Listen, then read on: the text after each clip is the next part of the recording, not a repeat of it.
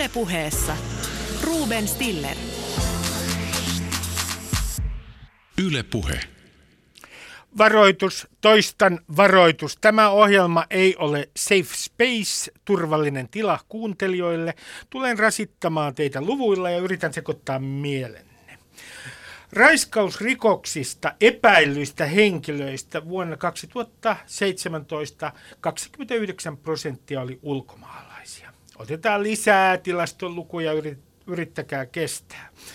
Iltalehti laski Tilastokeskuksen vuotta kaksituhattaseitsemäntoista koskevasta materiaalista, että kaksitoista prosenttia raiskauksista epäillyistä oli irakilaisia ja saman lehden mukaan viisikymmentäkolme pilkku kahdeksan prosenttia, siis yli viisikymmentä prosenttia epäillyistä henkilöistä Helsingissä oli ulkomaalaisia vuonna kaksituhattakahdeksantoista. Vaikuttavatko kulttuurilliset tekijät seksuaalirikollisiin, äh, seksuaalirikollisuuteen ja seksuaalirikollisiin? Ja johtavatko kovemmat rangaistukset onnellaan? Tästä keskustelemme tänään ja annan vielä toisen varoituksen, että olen kehystänyt tämän ohjelman niin, että tästä voi tulla harhainen käsitys turvapaikanhakijoista, koska keskitymme aluksi varsinkin rikoksiin. Ja täällä ovat keskustelemassa Seida Sohrabi, Kurdiliitosta, ja olet ollut myös kokoomuksessa aktiivinen. Tervetuloa. Kiitos. Täällä on Matti Näsi, joka on tutkija ja kriminologi Helsingin yliopistosta. Tervetuloa. Kiitoksia. Ja täällä on vihreiden kansanedustaja Ozan Yanar. Tervetuloa. Kiitos, kiitos kutsusta. Hyvä, minä aloitan lainauksella. Tämä on Raikumar Sabanadesanin kolumni. Kolumnista lainaus, se on Ylen sivulla. Kun nyt puhutaan turvapaikanhakijoiden seksuaalirikosepäilyistä, puhutaan pääosin arabien tekemistä epäilyistä rikoksista. Y K on teettämän laajan tutkimuksen mukaan arabimiehistä vain hyvin pieni osa ylipäätään uskoo tasa-arvoon. Kulttuuria ei siis voi eikä saa sivuuttaa, kun puhutaan näistä kauheista rikoksista, ja hän viittaa siis Oulun ja Helsingin seksuaalirikosepäilyihin. Mitä mieltä te olette tästä puheesta? Oliko tämä kulttuurillinen väärä yleistys vai oliko se oikea yleistys? Kuka aloittaa? Täällä on hiljaista. No, mä, voin, mä voin aloittaa. Mä itse asiassa luin hänen, hänen tota kolumninsa ja, ja tota, se oli mun mielestä hienosti kirjoitettu ja monet hänen sanomista asioista niin, äh, tota, muistuttivat omia kokemuksia tai tietämyksiä siitä, että mikä äh, on, tai mitä hän tarkoitti tällä kulttuurilla ja, ja tota, siitä, että tota, kyllä sanoisin, että kulttuurilla on. Kulttuuri, kulttuuri käsittää, pitää muistaa, että mitä kaikkea kulttuuri käsittää. Kulttuuri on aika laaja katto, että se käsittää tavat, uskomukset, se käsittää myöskin uskonnon. Ja mun mielestä näitä asioita on huomioitava, äh, jotta voi ymmärtää jonkin tietyn henkilön tai porukan käyttäytymistä, mutta samaan aikaan täytyy muistaa, että se ei saa sitten leimata koko joukkoa, koska niin yksinkertainen asiat, yks, niin yksinkertainen, yksinkertainen asiat eivät ole. No mä kysyn sinut vielä toisen mm. kysymyksen. Mä oikein fokusoin näihin seksuaalirikoksiin. Äh, jos tässä on myös kulttuurillinen tekijä, niin mikä se kulttuurillinen tekijä on? Koska siitä on nyt ollut vähän keskustelua, viitattu muun muassa lähtömaissa vallitsevaan ää, ää, sukupuoliroolijaotteluun, siitä, että tullaan äärimmäisen patriarkaalista kulttuureista ja niin edelleen, esimerkiksi Lähi-alueelta. Niin mikä se sun mielestä tämä kulttuurillinen tekijä on seksuaalirikosten kohdalla? No tämä on tämä patriarkaalinen kulttuuri, joka selittää aika, aika niin paljon sen. Eli siellä yläpäässä on, on se mies ja, ja yleensä saattaa olla just isä tai veli tai muu. Ja sitten sieltä tulee ne muut. Toki ei, voi, ei voida sanoa, että jokaisessa yhteisössä, jokaisessa perheessä asia on näin. Mutta jos katsotaan kuitenkin jokaista perhettä, oli he liberaaleja tai ei, niin kyllä ne jaottuu kuitenkin ne roolit tietyn tyyppiseksi niin, että, että naisella ei ole samanlaista vapautta kuin miehellä on tota, perheissä. Mitä sanoo Ozan? Tota, mä haluaisin sanoa heti alkuun, että nämä tapahtuneet ovat järkyttäviä ja meidän tulee tehdä kaikkemme, että ihmisten koskemattomuus, koskemattomuus turvataan. Mitä tulee tähän kulttuurikohtaan, niin kulttuurikäsitettä mun mielestä heitetään näihin keskusteluihin vähän liian niin kuin suuresti, että et, et, et se olisi ikään kuin joku taikasana, joka selittäisi kaikkea. Mm-hmm. Äm, jos, jos miettii, kuinka abstrakti sana kulttuuri loppujen lopuksi on, ja jos viitataan vaikka arabimiehiin ja niin tavallaan arabi tavallaan kulttuuriin ilmeisesti tässäkin yhteydessä. Niin kuin arabimaailma on iso, niin kuin historiallisesti, kulttuurisesti niin kuin iso alue, jossa on pos, paljon mo, moninaisuutta. Äm, ja, ja siellä on siis moninaista porukkaa. Jos miettii vaikka beiruttilaista hipsterinuorta ja vertaa sitä vaikka bahrainilaiseen äh, niin kuin uskonnolliseen setään, niin tavallaan arvot, uskomukset ja myös maailmankatsomus on, on hyvin erilaista. Et, ähm, et, et, itse asiassa Facebookissa kiersi ähm, tota, lehtori Marko Juntusen hyvä teksti, jossa, jossa hän yritti vähän taustoittaa tätä asiaa. Ja hän sanoi, että, että Suomeen saapuneilla irakilaisilla turvapaikanhakijoilla ei ole taustallaan jaettua kulttuurista arvojen, normien, traditioiden, uskomusten kenttää, joka selittäisi mielekkäästi seksuaalirikollisuutta. Ja hän viittaa siihen, että itse asiassa näitä ihmisiä yhdistävä tekijä on se, että ne tulee hyvin milit. militarisoituneesta yhteiskunnasta. Että et tässä on niinku montaa muutakin. Musta niinku kulttuuri, joka on taikasana, niin mä en usko, että se selittää kaikkea. Ja, ja se on hyvin hatara käsite. Martin Näsi sanoi, että tutkija, niin mä kysyn nyt, yritän kysyä täsmällisesti. Kun tässä keskustelussa puhutaan kulttuurillisten tekijöiden vaikutuksista seksuaalirikollisuuteen, niin mitä nyt voidaan sanoa? Mä otan yhden esimerkin. Irakilaiset ovat aivan se, selvästi, vahvasti yliedustettuna seksuaalirikostilastoista. Niin voidaanko nyt tutkimuksen perusteella sanoa, että siellä on joku kulttuurillinen tekijä, joka selittää? No varsinaisesti ei tässä, niin jos miten kriminologian saralla, niin siinä ei ole joku tällainen, ei olemassa mitään sitä kulttuurillinen keskittyy, että me ollaan keskittynyt jotenkin kulttuuriin erityisesti, vaan sitä katsotaan sitä ilmiötä hyvin laaja-alaisesti, ei pelkästään kuin tietyn väestöryhmän rikoksia, vaan sitten ylipäätään päätään niin kuin laajemmin tätä ilmiötä. Ja sitten oli hyviä puheenvuoroja liittyen tähän, tähän kulttuurikeskusteluun ja siihen, että et, et, okei, okay, tässä on aika paljon, mitä me ei kuitenkaan tiedetä, Äh, tai yllättävänkin paljon, mitä me ei, me ei tiedetä, tiedetä tästä ilmiöstä, niin, niin tämä niin selkeästi vaatii, vaatii niin kuin ehkä laajempaa tulokulmaa tutkimuksen kannalta.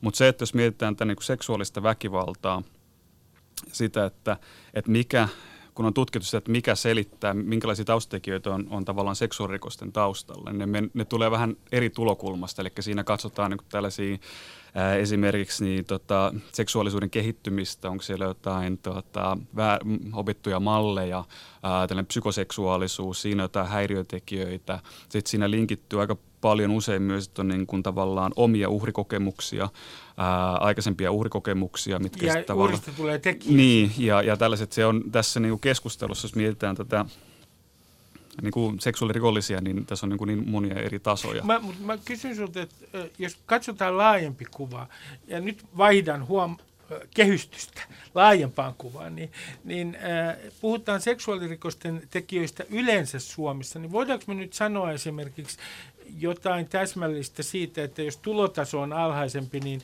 ihmiset raiskaavat todennäköisemmin. Äh, me tiedetään se, että äh, tekijät on yleensä suhtkoht nuoria käsittääkseni, nuoret miehet taitaa olla siellä edustettuna aika hyvin. Mm, joo, no siis tota, jos mietitään nyt tekijöitä, niin no okei, valta, valtaosa on miehiä, mutta se on kahdeksankymmentä prosenttisesti on, on aikuisia yli, yli kaksikymppisiä. Eli se ei, jos mietitään rikollisuutta yleensä, niin se on paljon nu- keskimäärin tavallaan niin kuin nuoret miehet syyllistyy ylipäätään rikoskäyttäytymiseen, mutta ehkä seksuaalirikoksissa se on pikkasen, pikkasen vanhempa, vanhempi ää, ikäryhmä. Ää, ja, ja se, että laajassa kuvassa niin ää, valtaosa raiskauksista ja seksuaalirikoksista tapahtuu kumppanin toimesta, entisen tai nykyisen, sitten joko ystävä tai tuttava. Elikkä ää, se on, sitä tapahtuu kaikissa yhteiskuntaluokissa, kaikissa ryhmissä, mutta jos mietitään näitä sellaisia riskitekijöitä, niin on Suomessakin tilastoissa havaittu, että se ehkä tällainen ää, sosioekonomisesti heikompi asema on, on jonkinlainen äh, niin kuin riskitekijä siinä ollut äh, tilastojen valossa, mitä nähdään. Ähm, et, et, äh, se, ei ole niin kuin, se on hyvin laaja-alainen ilmiö. Tota, otetaanpa yksi esimerkki. Suomenruotsalaiset, äh, niin he pienemmällä todennäköisyydellä syyllistyvät äh, henkirikoksiin ja väkivaltarikollisuuteen kuin äh, koko väestö keskimäärin. Siis suomenkieliset voidaan sanoa näin. Onnittelen suomenruotsalaisia. Myös tuottajaltani Jorma Honkaselta erityiset terveiset kaikille suomenruotsalaisille tästä. Äh, no tästähän voisi tehdä sellaisen johtopäätöksen, että suomenkielinen kulttuuri on väkivaltaisempaa kuin suomenruotsalainen kulttuuri. Ja se, se, en, en tiedä, minkälaisen keskustelun se äh, herättäisi, mutta, mutta äh, mun kysymys kuuluu näin, että äh, onko teidän mielestä tämän äh, yleistyksen esittäminen, koska se perustuu tilastotietoon, niin sallittua? Tai onko se oikein? No, no mä sanoisin, että niinku, siis mä lähden siitä, että ihmiset on yksilöitä ja, ja tavallaan ihmiset, jotka tekee ö, hirvittäviä rikoksia, niin, niin he ovat itse toki syypäitä siihen, eikä, e, eivätkä he edusta mitenkään suurempaa joukkoa. Että musta niinku oikeusvaltiossa sehän menee näin. Ja jos me mietitään siis sitä, että et, et, kun, kun joku ulkomaalainen syyllistyy tiettyyn rikokseen, ö, musta on, musta on niinku jännää nähdä, että siitä käydään laajempaa kulttuurista keskustelua, mutta kun kantasuomalainen syyllistyy samantyyppiseen rikokseen, niin sitä, sitä, tai me osataan nähdä se yksi, tavallaan yksi, yksi, yksittäisen henkilön asiana. Me ei lähdetä tuonne kadulle huutelemaan rivi, rivikansalaiselle siitä, että et, et hän kuuluisi samaan viiteryhmään. Et, et mä näen tällaisia eroja tässä. Eli sun mielestä on siis toisin sanoen niin, että, että kun maahanmuuttaja tekee rikoksen, ja otetaanpa vielä tarkempi Otetaanpa vielä tarkempi fokusointi. Jos muslimimaahanmuuttaja tekee rikoksen, niin hän edustaa kulttuuria, mutta suomalainen, joka tekee rikoksen, ei koskaan edusta kulttuuria. Niin, jos miettii vaikka Teuvo Hakkaraista ja siis sitä, että hän syyllistyi keskellä eduskuntaa seksuaaliseen väkivaltaan, josta hän sai tuomion. Nyt se tuomio taisi, tai se keissi taisi mennä siihen ylempään asteeseen. Niin, niin, niin siitä ei tietenkään kukaan puhunut mitään kulttuurisana asiana. Ei tietenkään. Koska me tiedetään, että, että Hakkarainen teki yksilönä sen hirvittävän teon ja, ja hän, hän niin kuin sai, sai siitä tuomion. Että et, et must, must jotenkin, niin kuin, niin kuin, ja, ja miettikää millaista keskustelua siitä olisi käynyt, jos, jos kyseessä oli, olisi ollut henkilö, joka olisi tota, kuulunut vaikka vähemmistöön. Ähm, Suomi on E U:n toisiksi väkivaltaisin maa lähi- ja, ja perheväkivallassa, joka, joka on esimerkiksi niin kuin hyvin hälyttävä asia. Mutta mut ei me siinäkään keskustelussa käydä mitään isoa keskustelua, että onko tässä suomalainen kulttuuri taustalla. Et mä, mä keskittyisin siihen, että pidetään asioita niinku yksilö, yksilötasolla, koska ihmiset, jotka syyllistyy rikoksiin, ne on yksilöitä äm, ja tota, puututaan näihin rikoksiin. No hyvä, äh, mutta mä, Seida, mä kysyn sulta seuraavaa, että... että eikö se jollain tavalla, mä huomaan itsessänikin tämän reaktion, kun luin Oulun ja Helsingin tapauksista, niin huomasin itsessänikin tämän reaktion, että mä reagoin siihen paljon voimakkaammin tietyllä tavalla kuin vastaaviin rikoksiin, jos ne olisi ollut kantasuomalaisten tekemiä. Ja sitten jouduin miettimään omaa reaktiota. Sitten mä yritin lohduttaa itseäni seuraavalla ajatuksella, että on jollain tavalla ymmärrettävää, että että me ajattelemme ryhmästä, johon me itse emme katso kuuluvamme. Että me suhtaudutaan ikään kuin muukalaisiin niin, kun he ovat tulleet Suomen rajojen sisäpuolelle, niin kuin muuten muunkin sukuni aikoina. Mm. Niin, niin että me, he ovat erityistarkkailussa. Turvapaikanhakijoilta odotetaan täysin nuhteetonta käytöstä, niin ettei tule yhtään rikosta. Onko tässä sun mielestä mitään ymmärrettävää, että muukalaiselta odotetaan parempaa käytöstä kuin ö, kantaväestö?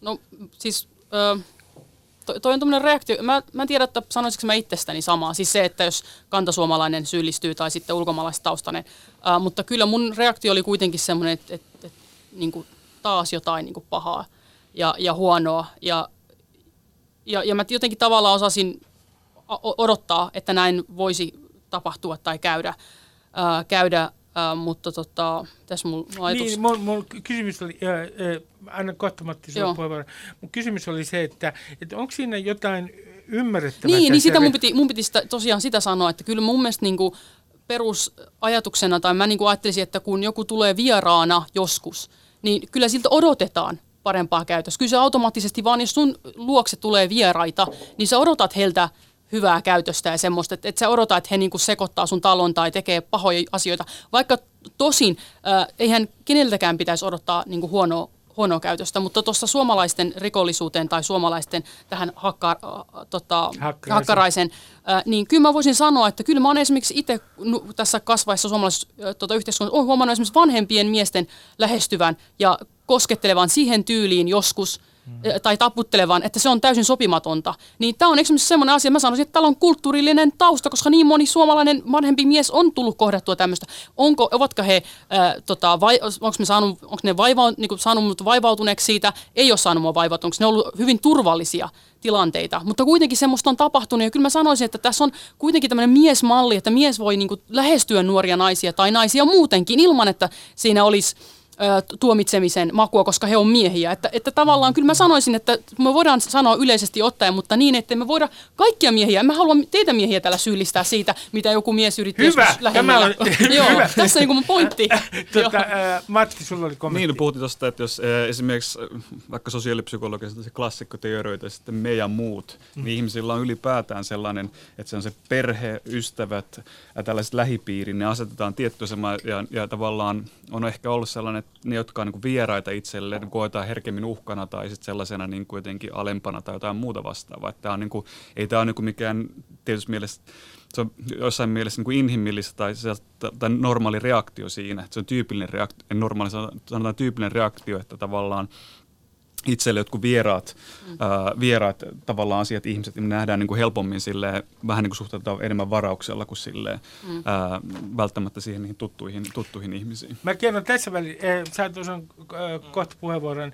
Täällä on vieraana Ozan Yanar, joka on vihreän kansanedustaja, Seida Sohrabi, joka on Kurdiliitosta ja ollut kokoomuksessa aktiivinen, ja Matti Näsi, joka on kriminologi äh, ja tutkija Helsingin yliopistossa. Matti, mä kysyn sulta vielä toisen tarkentavan kysymyksen, mä annan äh, Ozanille puheenvuoron. Nimittäin sen, että kun ajattelen seuraavasti, että alkoholi on mukana suomalaisissa henkirikoksissa. Meillä on tietynlainen alkoholikulttuuri Suomessa. Ja on aivan selvää minun mielestäni, että suomalainen alkoholikulttuuri vaikuttaa henkirikollisuuteen.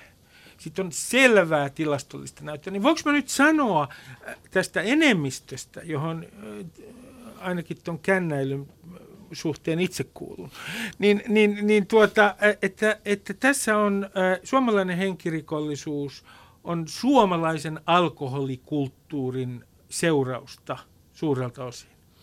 Niin, se on, suomalainen henkirikollisuus on hyvin alkoholisidonnaista, ja se on, ja se on ollut sitä hyvin pitkän aikaa ja, ja suhteessa niin kuin moniin muihin länsi-eurooppalaisiin maihin niin paljon korkeammalla tasolla. Eli se tyypillinen henkirikos, siinä on veitsi, siinä on viinaa, ja sitten siinä on sitten tota, ää, tekijä yleensä lähemmäs kolmen promille humalassa ja, ja uhri sitten lähemmäs kahden promille humalassa. Tämä on tavallaan sellainen tyypillinen suomalainen henkirikos, jos sitä ruvetaan tässä mitoittamaan. Totta kai on, on mu- muunkinlaisia, mutta tämä on se tyypillisin. Tässä on selvä kulttuurillinen ää, tekijä osa. Mm. Niin mä olisin vaan sanonut tuohon aikaisempaan keskusteluun, että uhrin kokemus on, on hirveä, ihan sama mistä maasta äm, niin kuin rikollinen, joka on tehnyt tämän rikoksen, tulee. Eli, eli tavallaan se pitää myös pitää mielessä. Mä itse asiassa pari päivää sitten äm, huomasin Hesarissa ä, tota niin, mielipidekirjoituksen, jonka itse asiassa otin tähän studioonkin mukaan, joka, joka itse asiassa kommentoi tätä. Ja se sanoo näin, että, että tässä on henkilöt, jotka on tehnyt naisten, väkival- val- val- naisen kokeman väkivallan ehkäisemisen parissa ä, työtä. Ja ne sanoo näin, että väkivaltaa kokeneet ansaitsevat sen, että heidän hätänsä ja tarpeensa kuullaan. Se, että heidän kokemustaan käytetään rasistisen politiikan välineenä, on loukkaavaa heitä kohtaan. Se on loukkaavaa myös jokaiselle muulle, jonka kokemusta ei ole uskottu tai otettu vakavasti, koska tekijän alkuperällä ei ole ollut poliittista välinearvoa. Minusta tämäkin on hyvä pointti tässä keskustelussa. Eli et, et joka ikinen seksuaalirikos on liikaa. Mm. Mutta, mutta mun pointti on tässä se, että ilman muuta tähän vaikuttaa tähän, tähän intohimoiseen keskusteluun se, että tämä on kehystetty maahanmuuttopoliittiseksi keskusteluksi. Äh, mutta... Mä kysyn vaikka Matti sulta vielä, että eikö tähän vaikuta myös tietynlainen ää, kontrolliharha? Kontrolliharhalla, se on yksi kognitiivisista harhoista, jonka olen juuri äsken keksinyt. Se on sellainen, että kun on kysymys kantasuomalaisista, niin me ajatellaan, että heidän rikollisuutensa on jollain tavalla vakio ja me pystymme kontrolloimaan sitä. Mm. Kun taas muukalaisten, niin sanottujen muukalaisten tekemät rikokset näyttäytyvät hallitsemattomina.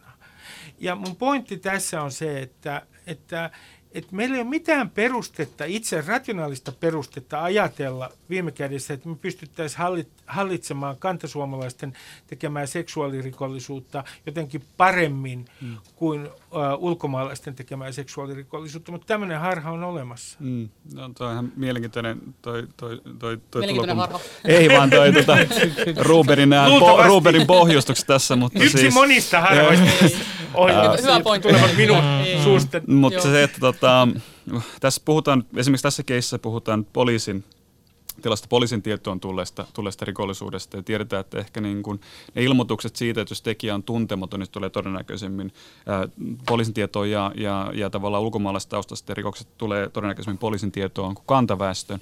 Mutta se, että kun tässä on ollut paljon keskustelua siitä ja, ja itsekin sain soittoja ja kyselyitä siitä, että miksi nyt tämä seksuaalinen väkivalta on yhtäkkiä räjähtänyt käsiin, niin se, että jos me katsotaan tavallaan kokonaisuutena tätä kokonaistutkimu- kokonaisrikostutkimuksen valossa, niin se seksuaalisen väkivallan se taso niin se on pysynyt hyvin vakaana ää, viimeisten vuosien ja oikeastaan vuosikymmenten ajan. Niin, te... Eli tässä tulee tavallaan se, että kun... puhutaan näistä tilastoista ja puhutaan näistä niin kuin viimeaikaisista kehityksistä, niin, niin, niin se on vain osa sitä tavallaan totuutta, mikä tässä on taustalla. Niin, tässä on mielenkiintoinen yksi tieto, että, että kun katsotaan rikosuhritutkimusta, niin vuosien kaksituhattakolmetoista ja seitsemäntoista välillä ei ole tapahtunut muutoksia seksuaalirikosten yleisyydessä. yksi–kaksi prosenttia väestöstä on kertonut joutuneensa seksuaalirikosten uhriksi. Toisin sanoen, Matti, kerrotaanpa tämä, koska meillä on hyvin harhainen käsitys nyt median perusteella siitä, mikä tämä tilanne on. Niin, äh, voidaanko sanoa, että Suomi on niin kuin varsin turvallinen maa siis, että itse asiassa rikollisuuden taso on jopa laskenut? Niin siis Suomessa ylipäätään, se, tässä on vuosikymmeniä tapahtunut esimerkiksi omaisuusrikosten ja vakavan väkivallan suhteen, niin, niin tota laskua rikollisuuden tasolla. Nuoret, su, nyky, suomalaiset, suomalaiset nuoret, niin se rikos, rikos, nuorten rikostaso ei varmaan koskaan ollut näin alhaisella tasolla. Mutta tota, et siinä mielessä, kun puhutaan, tai mediassa on esillä rikosaihe, niin ne on hyvin usein niin kuin jossain määrin ehkä yliedustettuina, koska se ihmisiä kiinnostaa tavallaan niin kuin poikkeava, jossain määrin poikkeava käyttäytyminen tai rikollisuus ylipäätään. Sehän takia viihteistä valtaosa on ää, rikos- ja väkivaltaviihdettä. Että siinä mielessä niin... niin, niin se selittää osin sitä niin kuin median läsnäoloa. Se ehkä voi luoda sellaisen mielikuvan, että on kyseessä isompi Tai, tai että siellä voi olla niin kuin vääristymä siinä. Et me tiedetään, että suomalaisista seitsemänkymmentä prosenttia on sitä mieltä, että väkivalta Suomessa on lisääntynyt viimeisten vuosien aikana, mikä ei pidä paikkaansa. Mm. Eli, eli, eli siinä mielessä tämä... Tota...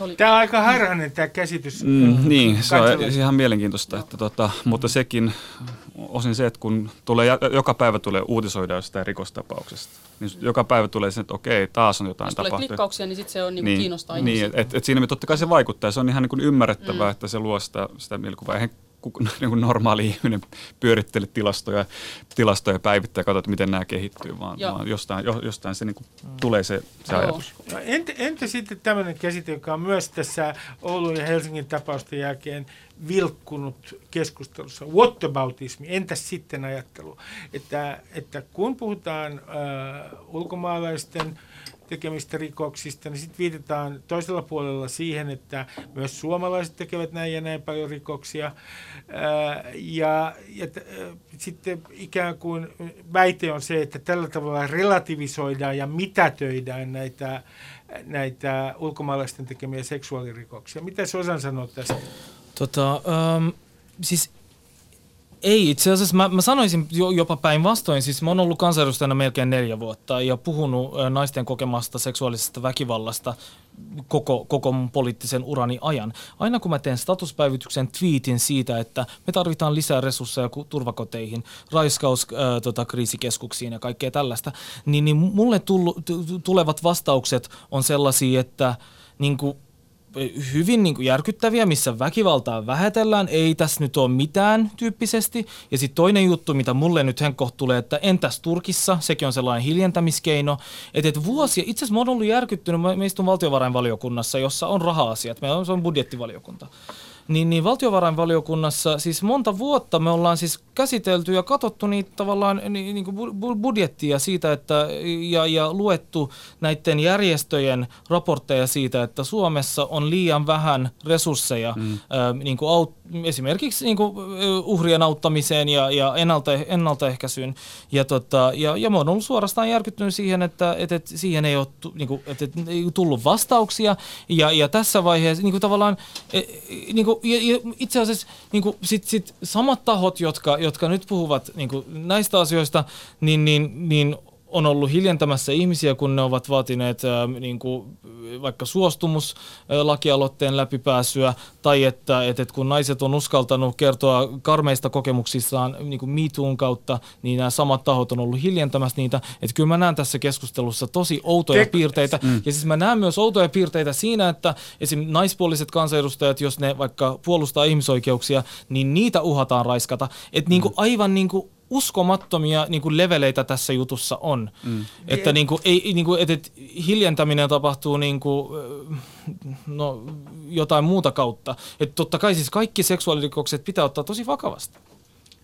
Niin, tämä on erinomainen pointti siinä, että jos, jos puhutaan tästä niin kuin ennaltaehkäisystä ja se, että nimenomaan tähän niin kuin mihin resursseja tarvitaan paljon, on, on nimenomaan tämä niin kuin tukipalvelu, tukiverkosto ja, ja se, että sitä kautta ylipäätään se, että näitä tuodaan esiin, näitä tapauksia enemmän. Eli sitä kautta saadaan sit myös, päästään niin kuin myös oikeusasteessa viemään tätä asiaa eteenpäin.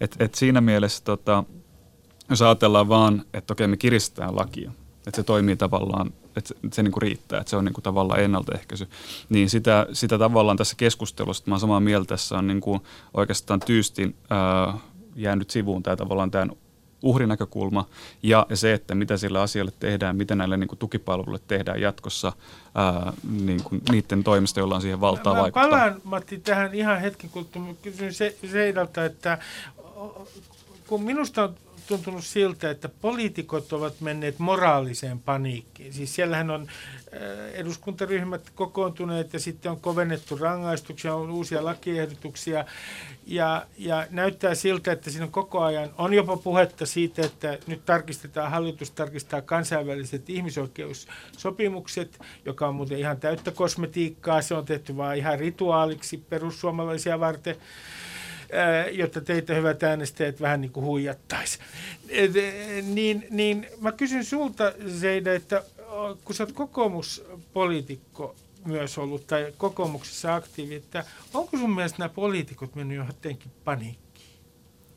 No en mä nyt tiedä, että onko ne nyt mennyt paniikkiin. Mä luulen, että, että tätä käytöstä voi osaltaan huoli, huoli niin kuin, en mä tiedä paniikki, mutta samaan aikaan ihan kaikki ovat tulleet tähän keskusteluun mukaan tai osallistuvat siihen ja tuovat näitä keinoja esille, koska myöskin vaalit. Ihan siis kaikkien puolueiden, että ei tämä kosketa vain niin kuin kokoomusta tai, tai tota, persuja tai mitä tahansa, että kyllä se vähän koskettaa niin kuin kaikkia. Mutta, mutta tässähän on käynyt näin, että perussuomalaiset ovat ottaneet maahanmuuttopolitiikan äh, haltuunsa. Ja kaikki muut vaan reaktiivisesti seuraavat heitä. Joo. Ja seuraaviin vaaleihin tullaan menemään perussuomalaisten ehdoilla. Kyllä. Se on, se on valitettavaa. Siis mä oon tätä, mä oon pitkään ollut tässä maassa yli kaksikymmentä vuotta ja mä tuun tietystä kulttuuripiiristä ja, ja olen elänyt tietyn uskonnollisen normiston, normiston kanssa ja mä oon paljon maahanmuuttajatausten kanssa ollut tekemisissä. Nuorten, miesten, miesten, naisten ja, ja naisten kanssa jokaisen melkein kohdalla mä kuulen tarinan, että miten he, he, niin kuin heidän perheissään on ollut vaikeaa tai heitä on jopa hakattu tai muuta. Ja on tuotu niitä ongelmia, nyt puhun siis ongelmakohdista, mitä, mitä mäkin olen itse kohdannut. Ja ne on t- niin kuin sivuutettu. Ja perussuomalaiset nostanut ne esille, mutta äh, siis nykyiset perussuomalaiset, en puhu mm. niistä vanhoista, kun siellä oli Tota, monipuolisempi joukko, mutta nykyiset perussuomalaiset, iso osa joukko niistä tuo tämmöisen niin kuin rasistisella tavalla, että kaikki maamut on tämmöisiä ja nyt rajat kiinni, jolloin he ovat ottaneet tämän keskustelun ja vieneet sitä ja kaikki muut seuraa perästä, kun taas meidän pitäisi uskaltaa puhua näistä asioista. Ja näihin uhreihin, mitä tässä äsken tuotiin esille uhri, niin mä toivoisin, että uhrien ääntä tuotaisiin, että uhri tulisi puhumaan, koska mä tiedän, että tässäkin kulttuurissa, meillä on siis kantasuomalaista kulttuuria, niin on vielä tämmöinen, että uhrin vika ja uhri oli alkoholin alaisuudessa. Eli, eli mä puhun niin kuin kulttuurista kokonaisvaltaisena, että mi, tänäkin päivänä Suomessa on patriarkaalinen ajattelu vielä jäännös siitä. Ja se, että me tuodaan näitä ääniä esille ja naiset puhuvat ja kertovat, niin ensinnäkin me saadaan informaatiota, mutta saman aikaan me tuodaan se häpeä niille miehille tai naisille, ketkä tahansa sitä tekee niitä seksuaalirikoksia, jolloin me sitten saadaan myöskin niihin tilastoihin ää, tota, enemmän ajan myötä. Tämä kestää kauan, mutta niin kuin Matti sanoi, että tuossa aikaisemmin, että, että oliko se kymmenen kaksitoista prosenttia kaikista seksuaalirikoksista on arveltu, että tulevat hmm. ä, ti- tilastoon. Eli, eli, eli paljon on niinku väkivaltaa, poliisille, poliisille tietoa, niin on paljon väkivaltaa, mikä jää sinne pimentoon. Kyllä. Ja tämä selittää osaltaan kulttuuri. Myös siis kantasuomalaisten väestön keskuudessa. Samaan aikaan, kun me puhuttiin alkoholikulttuurista. Se on hyvä pointti. On Joo. yleinen vaikenemisen kulttuuri. Mutta se, kysyn Ozanilta näin. Nyt mä syytän mm. vähän teitä vihreitä. Mm. Että, tämä on liberaalien vika tämä, että näille perussuomalaisille on annettu tällainen pelikenttä. He ovat saaneet, liberaalit, liberaalien tarinaan ei ole kuulunut se, että maahanmuuton ikävistä puolista seurauksista puhutaan. Ja on annettu pelikenttä perussuomalaisille, ja tässä on tulos. No mä, mä näkisin, että Suomessa on tällainen no, yhden asian puolue, joka on täysin obsessiivinen liittyen maahanmuuttajiin. Sen näkee eduskunnan päivittäisessä työssä valitettavasti tosi läheltä, että, että ollaan obsessiivisia, siis ihan, ihan pakkomielteisiä ja, ja, ja niin kuin jotenkin, jotenkin sitä on outoa, outoa katsoa läheltä. Ähm, niin kuin, mi, mitä niin kuin tavallaan, että et, musta on Miten, miten tämän nyt sanoisi? Et, et, musta on jotenkin tosi outoa, että et, et, et, et, jotenkin niinku... No, no ehkä mä, mä, mä niinku, vaihan niinku, katsomistapaa tähän asiaan. Jos miettii vaikka, mitä niin sanotut liberaalit on tehnyt. Me ollaan koko ajan puhuttu naisten oikeuksista, sukupuolten tasa-arvon parantamisesta. Me ollaan puhuttu siitä, että, että seksuaalirikoksia pitää totta kai ehkäistä. Me ollaan vaadittu lisää resursseja. Et me ollaan itse asiassa oltu aika, aika johdonmukaisia tässä. Mutta se, mitä me ei olla tehty verrattuna vaikka perussuomalaisiin, me ollaan keskitytty yksilöihin. Me ei olla me lä- lähdetty leimaamaan kokonaisia ihmisryhmiä, jossa ei ole mitään mitään järkeä. Okei, mä, mä, mä to, totta kai, mä, mä ymmärrän, mitä Seida sanoo. E, e, niin kuin, totta kai. Ja, ja, ja jos on jotain vanhoillisia asenteita ihmisillä, niin totta kai esim. Kotouttamispalvelut on tosi tärkeitä. Ja jos joku tulee vaikka traumatisoituneesta yhteiskunnasta, tai sellaisesta yhteiskunnasta, jossa on kokenut traumoja, niin meidän pitää tarjota mielenterveyspalveluita. Että meidän pitää oikeasti niin kuin, äh, saada ihmisiä jaloilleen. Että nämä asiat on, on sellaisia, joilla, pitää, joilla saada, pystytään saamaan näitä asioita niin kuin paremmiksi. Mutta jos miettii vaikka perussuomalaisia, niin, niin mitä he tekevät? Heidän mielestään kaikki on maahanmuuton kustannusta. He yrittävät leikata kaikista ty- tukitoimista, mitä on olemassa, jopa Helsingissä, Helsingin tasolla. Perussuomalaiset puolueena haluavat esimerkiksi leikata niin kuin tasa-arvorahaa, jota kutsutaan myös positiivisen diskriminaation rahaksi, joka auttaa sellaisia alueita, Helsingin alueita tai alueen kouluja, joissa on kaksikielisiä, tai siis ei kaksikielisiä, vaan, vaan suomea toisena kielenä puhuvia ähm, ihmisiä, joilla on joilla on muitakin vaikeuksia. Että tavallaan ne leikkaa kaikista tukitoimista. Tuntuu välillä siltä, että, että he haluaa, että ihmiset epäonnistuu, jotta ne pystyisi saamaan vaaliaseen tai poliittisen aseen. Hyvä. Matti, mä palaan.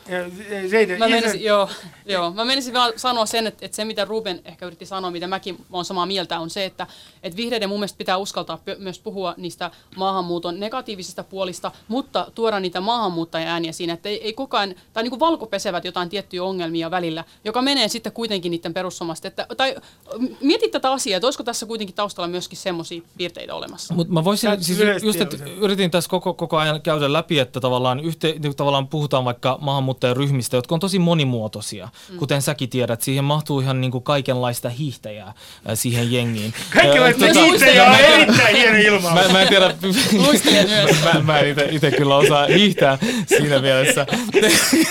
Huonoja hiihtäjää ehkä.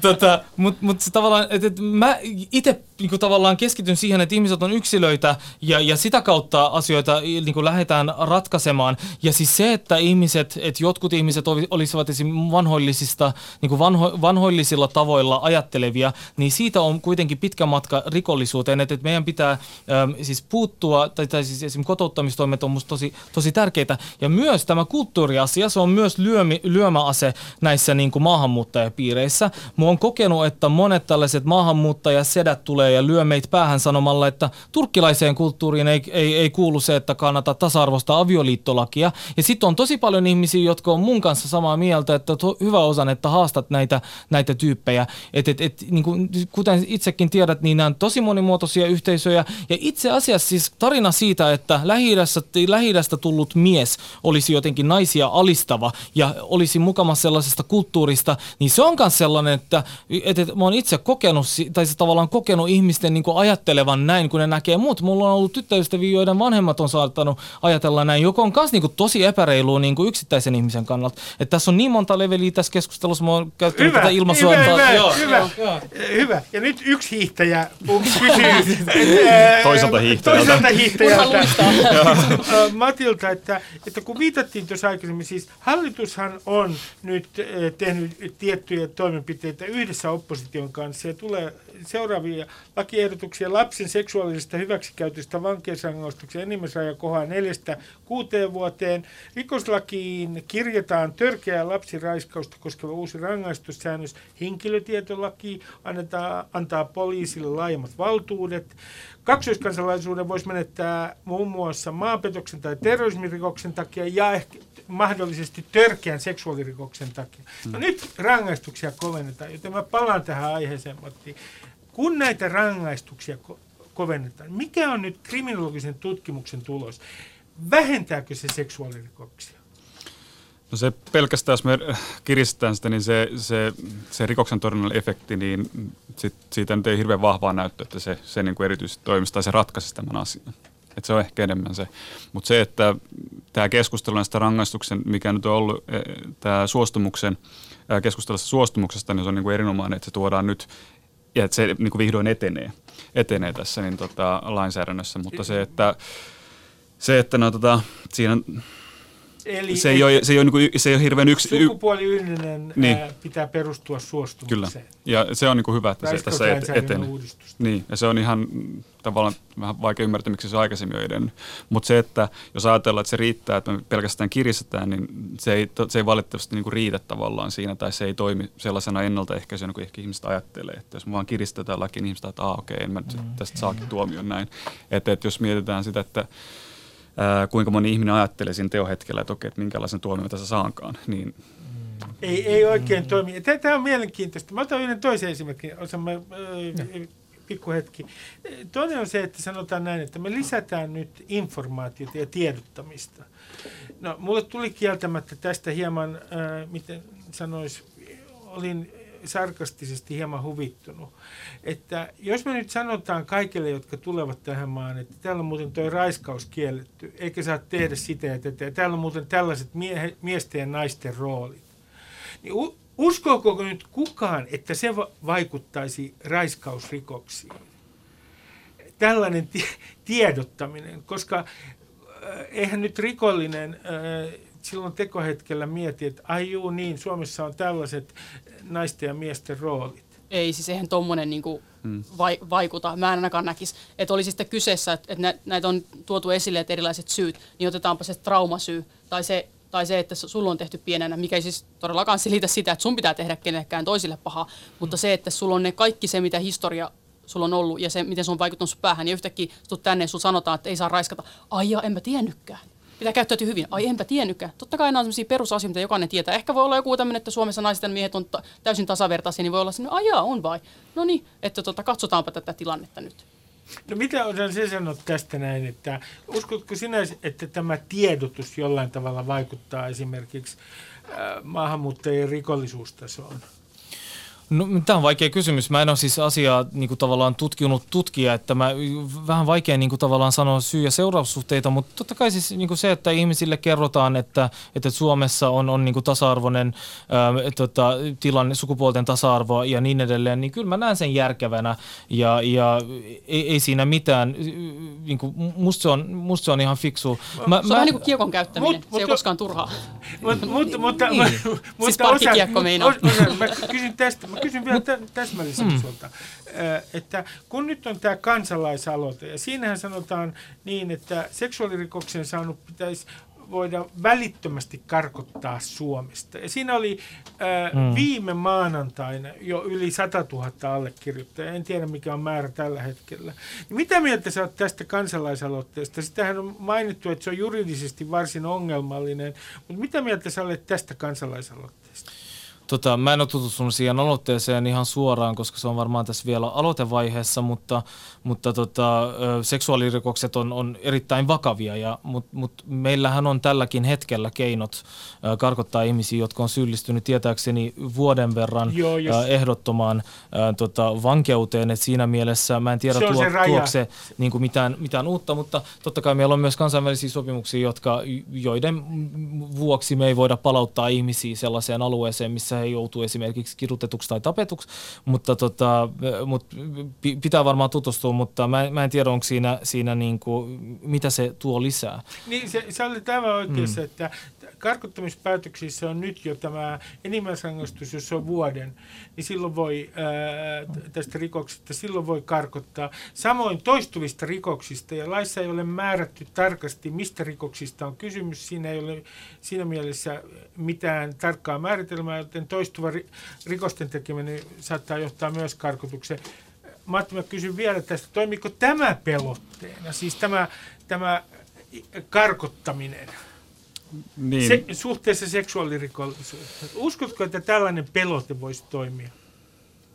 Tuohon on vaikea, vaikea sanoa. Toi on, niin, en, tuohon, siis, tuohon on mahdoton sanoa. Eli tutkimuksen perusteella ei voida oikeastaan... No tästä varmaan ei ole minkäänlaista tutkimusta, että senkin puolesta niin on vähän vaikea, vaikea sanoa siinä mielessä. Siis selven, selvennyksenä, että siis jos tällä hetkellä joku saa tuomio yhdeksän kuukautta tai yksitoista kuukautta, niin mm. häntä ei voi. Se, pitää, se täytyy olla se yksi vuotta vähintään olla tuomittu. Se on, yksi vuosi on se raja kyllä. Ja itse asiassa rikoksia, jotka alittavat tämä, jotka ovat seksuaalirikoksia, niin on muistin mukaan ensinnäkin ää, seksuaalinen häirintä mm. on yksi sellainen, ja toinen on ää, ää, seksikauppaa tarjoavan ää, ihmisen hyväksikäyttöä. Mm. Siitäkin voi saada alle vuoden, eli ne eivät täytä tätä kriteeriä.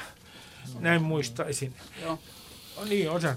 Mä ehkä toisin myös tämän niin kuin grooming-ilmiön tähän keskusteluun, koska tosi moni näistä keskusteluista tai tosi moni näistä, näistä tota, rikosepäilyistähän liittyy tällaiseen netti, nettisaalistamiseen, ja se on erittäin vakava asia, että netin kautta yritetään niin kuin lapsia, lapsia ikään kuin niiden kanssa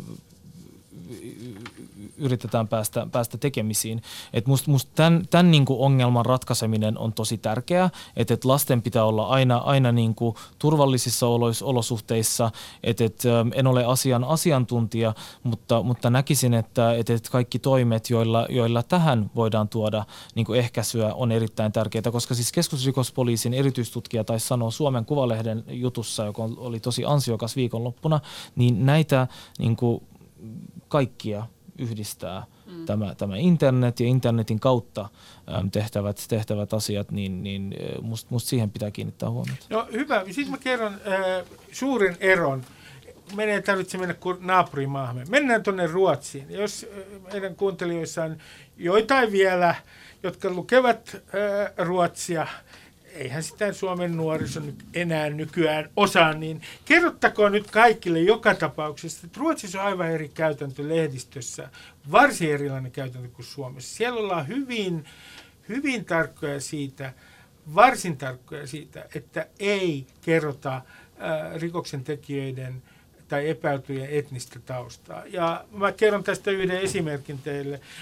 Vuonna kaksituhattakahdeksantoista, viime vuonna, Ruotsin tutkivan journalismin ohjelmaa paikallisessa yleisradioyhtiössä Uppdrag granskning laski, kuinka paljon ulkomaalaiset olivat saaneet tuomioita raiskauksen yrityksestä tai raiskauksista. Jo tämä herätti Ruotsissa, tämä herätti suuren keskustelun, että onko tämä oikein, että yleensä tehdään tämmöinen ohjelma. Ruotsin ykköskriminologeista yksi tuli mediaan ja sanoi, että tämä on ihan skandaali, tämä on kehystetty tämä koko juttu väärin. Toisin sanoen tarina, mitä ohjelma kertoi, oli aivan väärästä näkökulmasta tehty. Ja mä kysyn nyt, Matti, sinulta, että Et kun tästä keskustellaan, Suomessa on ihan erilainen käytäntö, niin milloin sun mielestä median on syytä kertoa, että rikoksen tekijä on turvapaikan tekijä? Siis milloin se on relevanttia? Onko se aina relevanttia?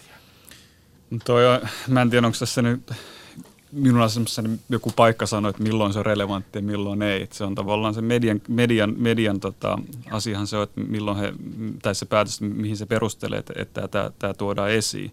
Mutta se, että jotenkin nyt tässä omasta, omasta näkökulmasta tämä nykyinen keskustelu on ollut tosi mielenkiintoista. Viimeiset pari viikkoa on meilläkin varmaan töissä puhelin, puhelimet soinut toimittajien toimessa tähän ja, ja yritetty selvittää ja, ja tuoda tätä keskustelua, tätä ilmiötä, kun taas tämä oli jo viisi vuotta sitten tämä meidän tutkimus, mihin viittasitkin aikaisemmin, missä selvitettiin tätä, tätä aihepiiriä tarkemmin. Ja silloin, silloin käytiin sitä keskustelua ja nyt käydään uudestaan. Tämä niin kuin tavallaan, puhutaan niin kuin taas samasta asiasta, mistä on puhuttu jo aikaisemminkin.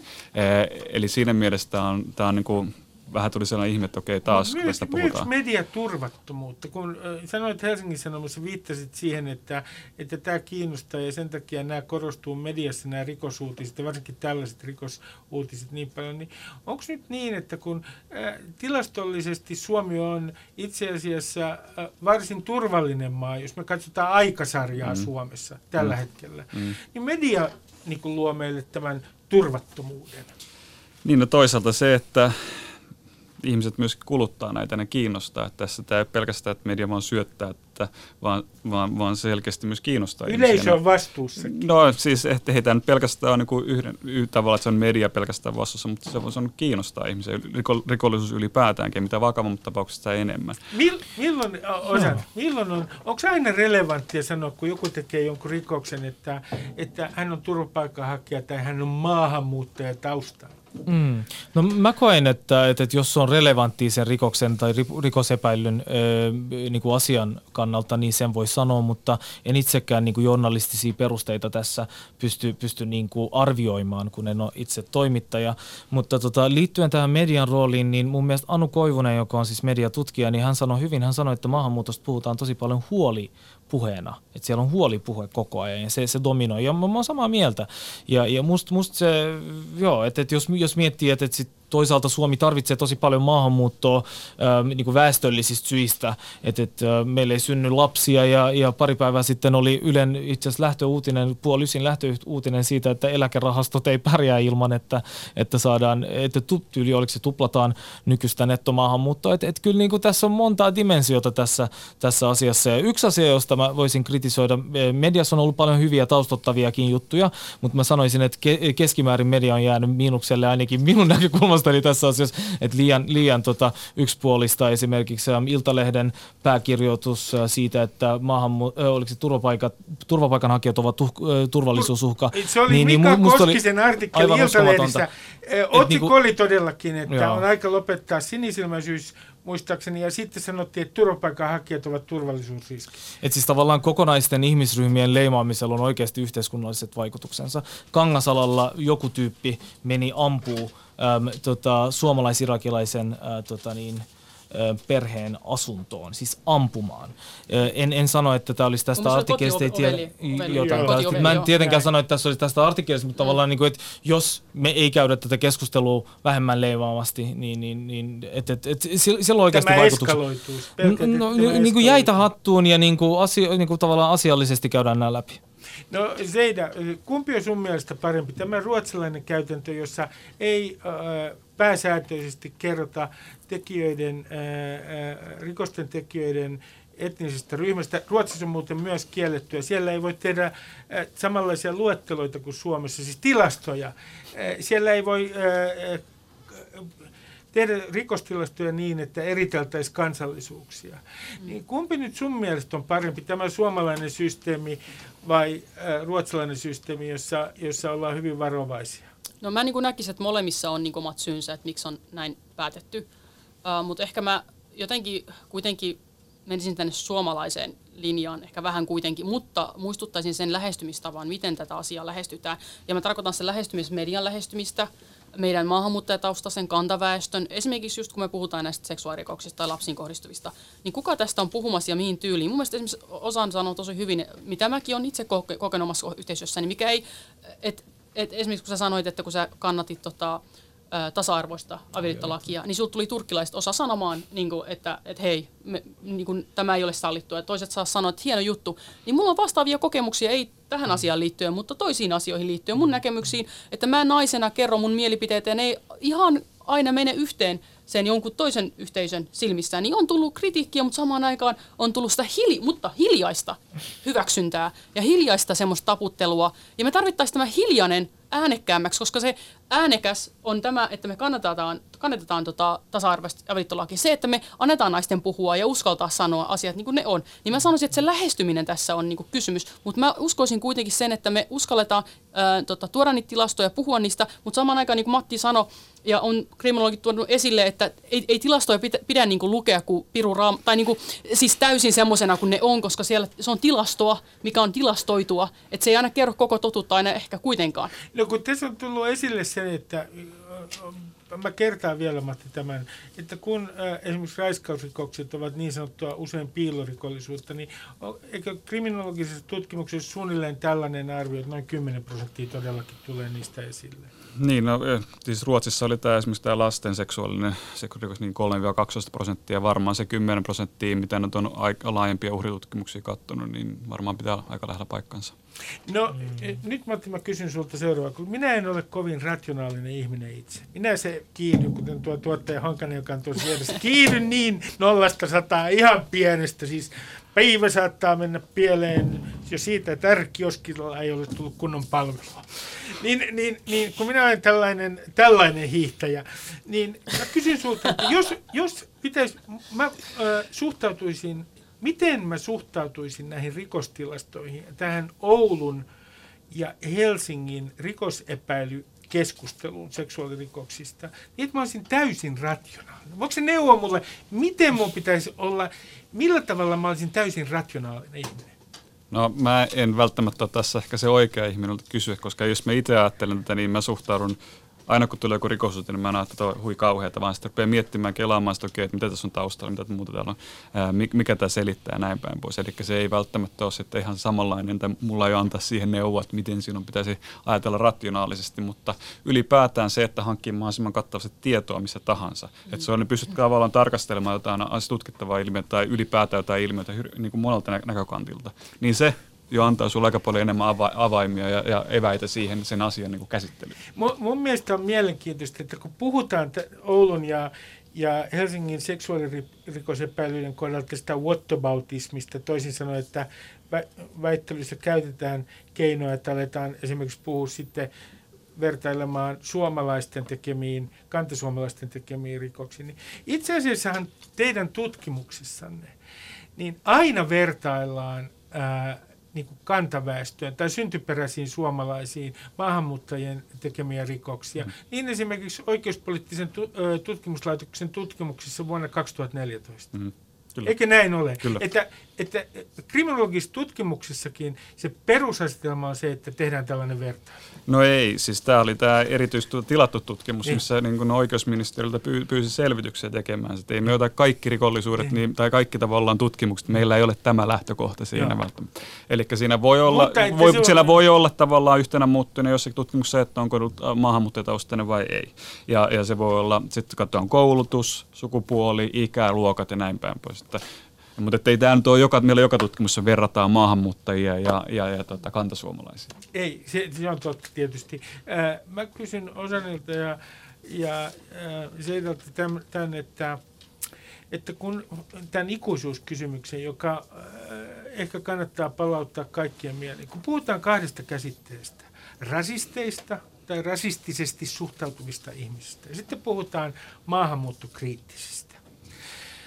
Niin okei, maahanmuuttokriittisyyttä jotkut pitää vaan niin kuin ikään kuin rasistin valepukuna, mutta missä onko olemassa sellainen ero maahanmuuttokriittisen ihmisen ja rasistin välillä?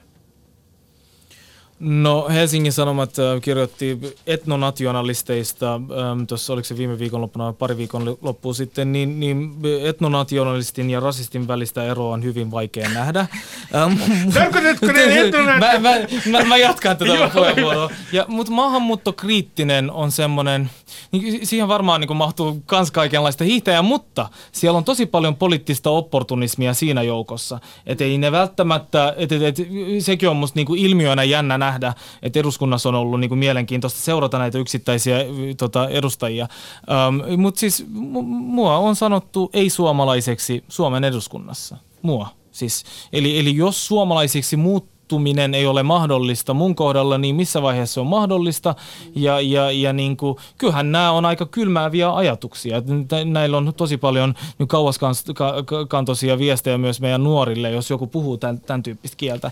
Et, et, et kyllä niin kuin, tämä on aika lähellä rasismia, mä sanoisin näin. Mutta mut, Ozan, jos, jos mä esimerkiksi ää, ää, ajattelen näin, että mä haluan maahanmuuttoa vaikkapa Aasiasta, mutta sitten mä en haluaisi sitä esimerkiksi tietyistä ryhmistä Lähi-idän alueella. No olenko mä silloin lähtökohtaisesti aina rasisti?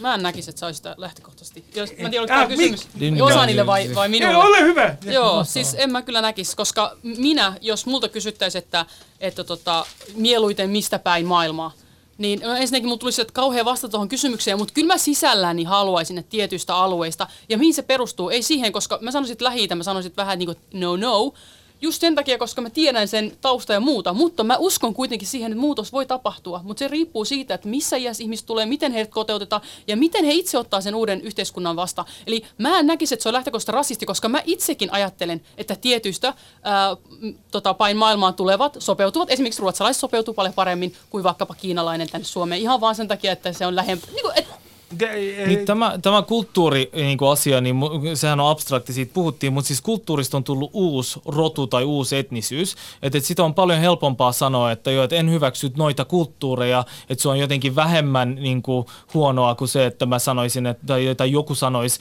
tai nämä ihmiset sanoisivat, että, että toi tietty etninen ryhmä, niitä en, en hyväksy, mutta noinkin puhutaan Suomen eduskunnassa, että puhutaan tietyistä ryhmistä ja ihmisryhmistä, että noin, noin, noin, noin, ei, ei olla haluttuja. Että et, aika kylmäävää puhettahan tämä on. Et. Ja, ja sitten niinku, mietitään, mietitään siis tavallaan, niinku, miettikää te. Tavallaan puhutaan paljon, niinku, vaikka tässä on puhuttu arabeista. Siis kaikki mun arabi, tuntemani arabimiehet on super gentlemaneja. Että tavallaan verrattuna niinku, johonkin vaikka johonkin Teuvo Hakkaraiseen, niin ihan oikeasti. Mm. Että siis, niinku, siis, niinku, mä, variaatiota on. Variaatiota on, on. valtavasti. Joo. Et, Niin. Yritetään pitää tämän mieleen. Monenlaista hiihtäjää on, on tämän ohjelman äh, varsinainen tuota, tämmöinen tunnuslause. Äh, Nyt kysyn sinulta, Matti, tässä ihan lopuksi, että palaan siihen, että hallitus aikoo käydä nämä meidän kansainväliset sopimukset nyt läpi. Uskotko sinä, kun sä olet myös oikeuspolitiikkaa tutkiva äh, henkilö, niin uskotko sinä, että, että, tästä, että Suomen kansainväliset sopimukset, niiden tulkinta tulee muuttumaan jollain tavalla? No tässä aika paljon saatu jo Suomen johtavilta lainoppineilta kommenttia ja, ja sieltä on tullut aika selkeä viesti, että et, et, se tuskin siellä nyt hirveästi on mitään vääriä tulkintoja, tulkintoja tehty tai mitään muutakaan. Eli... eli Äh, olenko väärässä, kun sanoin aikaisemmin ohjelmassa, että tämä on pelkkää kosmetiikkaa, flirttailua äh, perussuomalaisten kanssa, perussuomalaisten pelossa. Se on täyttä populismia siis. Uskomatonta. Siis Martin Shenin sanoi aika hyvin, että, että ne voi rauhassa selvitellä, mutta siitä ei tule mitään. Minä kiitän teitä. Siitä ei tule mitään, nuo olivat sanat. Monenlaista hiihtäjää on maailmassa, kyllä, näin toteamme. Ja täällä on ollut siis vieraana Seida Sohrabi, Ozan Yanar ja Matti Näsi. Äh, sanoisin kaikille teille, kuuntelijoille anna tehtävän jälleen kerran. Miettikääpä, jos joutuisitte lähtemään Suomesta katastrofin takia, sotaa, pakoon, johonkin maahan, mihin te yrittäisitte. Jos teillä ei ole mitään, minkä olette saaneet mukaan, niin minkälaisia mahdollisia sopeutumisvaikeuksia teillä olisi teidän luonteellanne? Kiitoksia ja hyvää päivänjatkoa. Yle Puheessa Ruben Stiller.